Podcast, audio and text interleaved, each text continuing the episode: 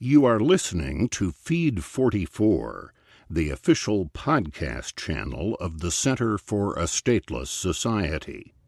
C4SS is an anarchist think tank and media center. For more information, please visit c4ss.org. Prisons and Primitive Accumulation, written by Nathan Goodman, posted on c4ss.org on April 11, 2016. Read by John Moore. One important point my colleague Kevin Carson has emphasized repeatedly is that the prevailing labor relations in our society are not just a natural outgrowth of voluntary exchanges in a free market. Instead, they have resulted from pervasive state intervention that constrains the option of workers, thus leaving them in a worse position to bargain with employers. Drawing on Marx, he notes that the position of wage laborers was particularly influenced by the enclosure of the commons and the resulting dispossession of peasants from their ancestral lands. Marx called this process primitive accumulation, and has famously wrote that, quote, these new freedmen became sellers of themselves only after they had been robbed of all their own means of production and of all the guarantees of existence afforded by the old feudal arrangements. In the history of this, their expropriation, is written in the annals of mankind in letters of blood and fire. Unquote. This process was not a one time event that occurred in the transition from feudalism to capitalism. Instead, it is an ongoing process, seen in the news even today. Historically, incarceration has played an important role in this process. This should not be surprising. After all, incarceration is one of the primary techniques of state violence, and states controlled or influenced by employers will likely be used to impose work discipline. One prominent example of the use of prisons to impose work discipline is the criminalization of African American life in the South after the Civil War. The black codes provided a variety of restrictions that exclusively applied to blacks, many of which were directed at imposing work discipline. Many of these laws were intended to coerce freed blacks into labor conditions very similar to those they had faced on slave plantations. For example, according to the Constitutional Rights Foundation, the South Carolina Code included a contract form for black, quote, servants who agreed to work for white, quote, masters. The form required that the wages and the term of service be in writing. The contract had to be witnessed and then approved by a judge. Other provisions of the code listed the rights and obligations of the servant and master. Black servants had to reside on the employer's property, remain quiet and orderly, work from sunup to sunset except on Sundays, and not leave the premises or receive visitors without the master's permission. Masters could, quote, moderately whip servants under 18 to discipline them. Whipping older servants required a judge's order. Time lost due to illness would be deducted from the servant's wages. Servants who quit before the end date of their labor contract had forfeited their wages and could be arrested and returned to their masters by a judge's order.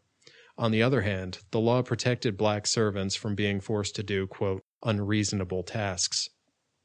Other criminal law provisions of the black codes were used to pressure blacks into accepting these contracts. For example, vagrancy laws criminalized the unemployment, gambling, peddling, and other forms of idleness.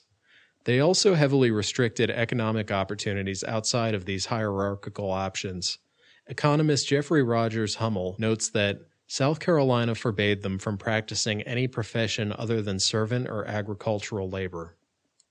These restrictions on economic liberty limited labor mobility and bargaining power, forcing black workers to accept conditions that they would never tolerate in a freed market. An article in the Marxist magazine Jacobin argues that the black codes were a textbook case of primitive accumulation. One of the key features of primitive accumulation is the use of direct coercion until the wage labor capital relationship is naturalized, at which point Marx's famous dull compulsion of the economic takes over. The political struggle, at least for a brief time, during Reconstruction was whether emancipation would mean real liberation Jim Crow settled the question securely in favor of former plantation owners, and criminal law was the central instrument through which wage labor was instituted. Freed blacks may have wanted to pursue any manner of economic activity to support themselves, independent of the bosses who used to call themselves slave owners, but the state, through its criminal justice system, ensured that couldn't happen. One doesn't need to be a Marxist to recognize that incarceration has played a major role in imposing work discipline throughout history. For example, free market economist Bruce Benson, in his anarcho capitalist classic, The Enterprise of Law, describes how one of the first uses of English prisons was imposing work discipline. Houses of correction were first established under Elizabeth to punish and reform able bodied poor who, who refused to work. A widespread concern for the habits and behavior of the poor is often cited as the reason for the poor laws re- regarding vagrancy and the establishment of facilities to, quote, reform the idle poor by confining them and forcing them to work at hard labor.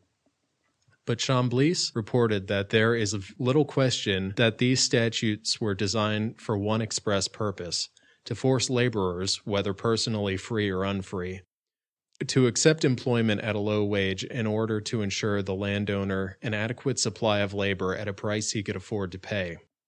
Such laws clearly reflected the transfer function of government.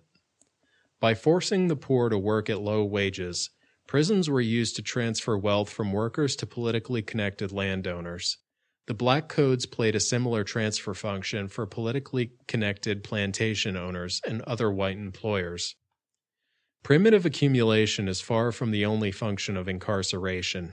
Today, mass incarceration does not so much enforce work discipline as it punishes black market entrepreneurship and excludes felons from the formal labor market both through discrimination by employers and through licensing laws that prohibit felons from participating in a wide range of occupations.